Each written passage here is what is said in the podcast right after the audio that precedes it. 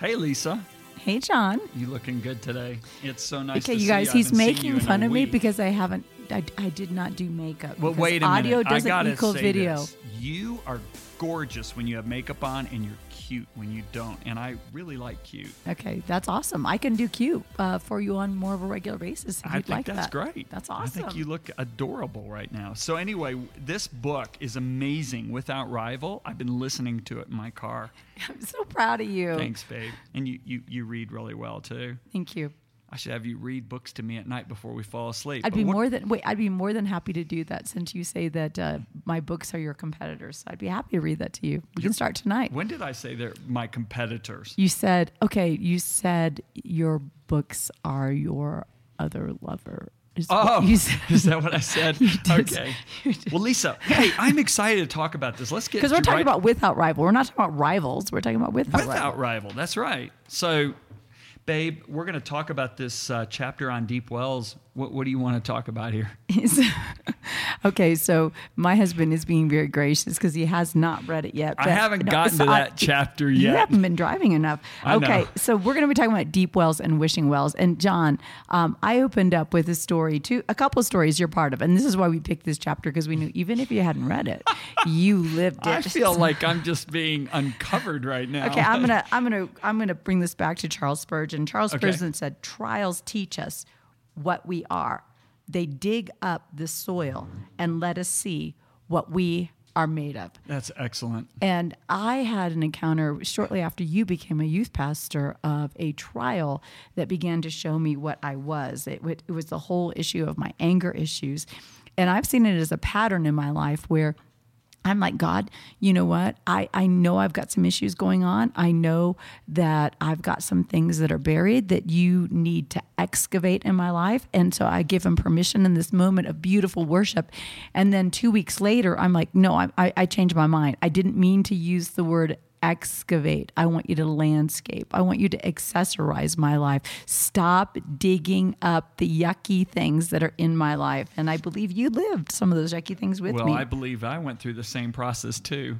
And it's not very fun when you go through it, Lisa, but it's so rewarding. It's actually where a lot of our writings and teachings have come from and some of our hardest moments of our life. If you think about it, Jesus' greatest moment was his, his most difficult moment. here's the situation. There's a lot of people right now, John. They're out there, and they're they're discouraged right now. But the truth is, they're actually seeing the answers to some of their prayers.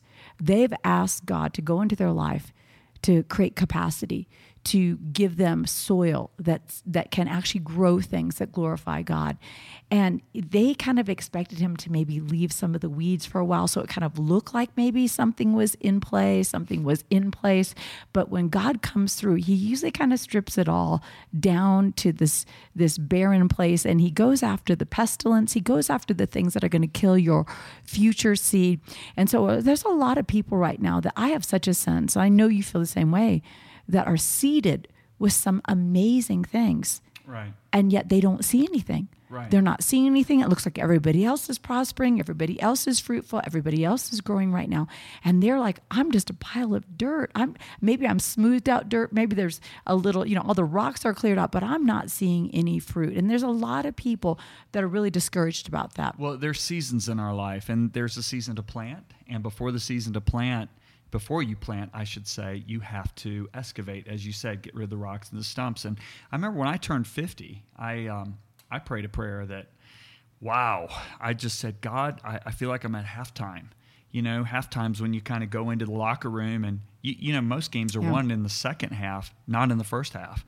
And it's really your play in the second half that's more important than So even the first. And I said, God, that means the next these next several years are most important years of my life. So I said, if there's anything in my life, I said, root it out, cut it out, shake it out, burn it out. And I prayed and, that prayer. And, and I've been feeling like I've got to be part of that process for you. you were, and it was the most difficult summer. It was June of you know. Um, It's our birthday month. yeah, our, my birthday month, June of seven Our- years ago. No, wait, did you say my birthday month? It's our birthday our birthday month. month, and um, I prayed that on my 50th birthday. That was the diff- most difficult summer I have ever lived through in my entire life, and I remembered it's almost like the Holy Spirit brought up to me, "Do you remember what you asked me to do?" And I remember one of my pastor's friends said, "John." That's what you do when you're 25, not when you're 50. And we both laughed on the phone, but I was like, yeah, I'm glad I did it, even though this is a very difficult summer. And I'm reaping now, seven years later, from those prayers that I prayed when I was 50. So it's not fun when you're going through it, Lisa. But no, it isn't. And and you know we, we have a lot of people right now that they they they really are in a position where they they want depth but they don't want the process. Right. And the truth is you can't avoid the process. And you know you and I had we'd been approached by a casting agency uh, about three years ago. Do you remember this? Oh, I do remember and, this. and they came to us and they were like, "Hey, we realize that the answer to America is they they need to go back to the church. They need to go back to their foundations. They need to go back to their roots. They need to go back to what's Yeah. what's spiritual and and we love you guys. We want to consider you. We want to know if you would you know audition to be hosts for a, a television show you know was it's going to be like dr phil but it's not a reality show it's going to be a talk show and you and i both kind of said you know what yay thank you so much but we don't have time for this. And and I remember we both were on a conference call. I was in Atlanta. You were I don't know where you were. You were somewhere else. And we said we're just not a fit for this. And they're like, no, no, we love your passion. We love what you, you know, what you want to do, what you're saying. And then the issue became, they said, okay, you know, we we we want to go to the second level, and they sent us a bunch of questions. Do you remember that? yeah. And one of the questions was My 16 year old daughter is having sex with her 19 year old boyfriend. You know, what do you think I should do? Should I get her on birth control? Should I get her tested? What should I do? And and then there was other questions about, you know, a wife kind of lusting after another guy and all these different things. And you and I were like, totally, we got this answer. We have got this. And do, do you remember, like, I, I remember what happened when I answered the question about their daughter having sex. I said, hey, hey, the Bible says you don't facilitate fornication, you flee fornication. And they stopped us. Remember it? And they said, we don't want the Bible. We want you to be spiritual. And you and I both were like, you can't be any more spiritual than you are scriptural. Right. And really, our culture right now, they want us to wish people well rather than have deep wells. Correct. And if you look at if you look at the Word of God, you know all Scripture is inspired by God. This is 2 Timothy three sixteen and seventeen, and is useful to teach us what is true and what is right, and it corrects us when we're wrong. And I I just I just really believe, Lisa, the the, the, the older I'm getting, how important it is to be grounded in the Word of God. If you look at Hebrews 2 1, it says, We must pay very close attention to the things we've heard, lest we drift away. Drifting never happens knowingly, it happens unknowingly. Right. We don't realize it's going on. I remember as a kid fishing, I, when I was so excited about fishing one time, I forgot to anchor the boat, and 30 minutes later, I looked up and I didn't even recognize the shoreline. I didn't realize I was drifting in that 30 minutes. And it would be so easy with the bombardment of information that the world is spewing at us constantly. I think I heard something like in the 70s, you've got 20, 250 bits of information, groups of information thrown at you per day. Now it's like 6,000. So, with what the world's throwing at us, we've got to go to that place where we have the Word of God speaking into our hearts. Otherwise, our hearts can become corrupted. Yeah, no, totally. And I think I think right now there is so much of uh, so much pressure for you know pastors to just wish people well. Yeah. And just say, hey, yes, no, I, I'm not going to preach you the hard truth. I, I'm not going to do something that might dig some things. I, I don't, I don't want to, I don't want to annoy something. And you know, er, earlier this week I had a conversation with our friend Banning, and and uh, of Jesus culture, and he said to me, he said, Lisa, Jesus always made it easy to come and hard to stay. Easy to come and hard to stay. Well, that's good. He said, he said, come, everybody come. But then he began to say, you have to, you have to let, you have to, you know, it's going to bring a sword between you and your children and you and your parents and you and your, I mean, like he went through all of these dynamics, unless you eat my flesh, drink my blood.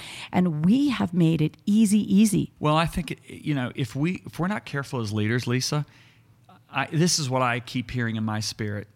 They've healed the wounds of my people superficially. Absolutely. And how did they heal them superficially? By saying, peace, Peace, peace, everything's great, God loves you, don't worry about a thing.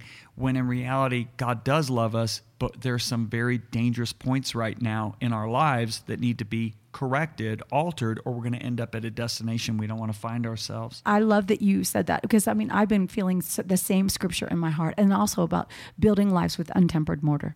Yeah. building lives with untempered mortar that when the pressures of life come on down on people everything everything they've invested in everything that they have given their strength energy time attention to it's going to come crashing down you know uh, most christians right now they're, they're they're willing to settle with being wished well Right. instead of what they need to do well And if you look at what Jesus said, this goes right along with what you're saying, Lisa. He, he said that the man who hears my words and does them is like the person who digs deep and lays the foundation. The foundation laying is not very attractive. I remember when we lived, you know, in Dallas, Texas, a big city, we'd watch them go down and dig those foundations for like nine months. And then all of a sudden, in two months, this massive high rise would go up.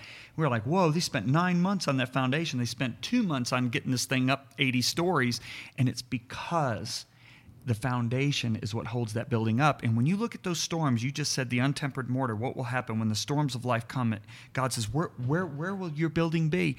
And so the same storm hits a little shack that's built on the rock on a good foundation, shack stands. Same storm hits a big, gorgeous, beautiful house, it falls, and great is its fall. So the thing is, it's not what we look like in the good times, it's what we look like in the bad times. That's what really matters. do you think it's fair to say a lot of christians have settled with being wished well rather than you know getting what they actually need to become deep wells I would. Yeah. I would. And that's why I'm so thankful for this message on Without Rival, because I really believe it's going to cause people's roots to go down deep. And, and we know, need to be we need to be wells of living water for other people Yes. and right now we have a whole generation that really needs us to to be that Yeah, So, absolutely. I just want to say that um, I can't encourage you enough to go out and get Without Rival. It's it's just exploded, and uh, it's just really touching a lot of lives right now. And I've had people that have read this book and have come to me and goes, "Wow, your wife has really spoken to my heart." So you can get it on Amazon, you can get it messengerinternational.org, you can get it anywhere, any bookstore. Just get a hold of Without Rival. We'll see you guys next time.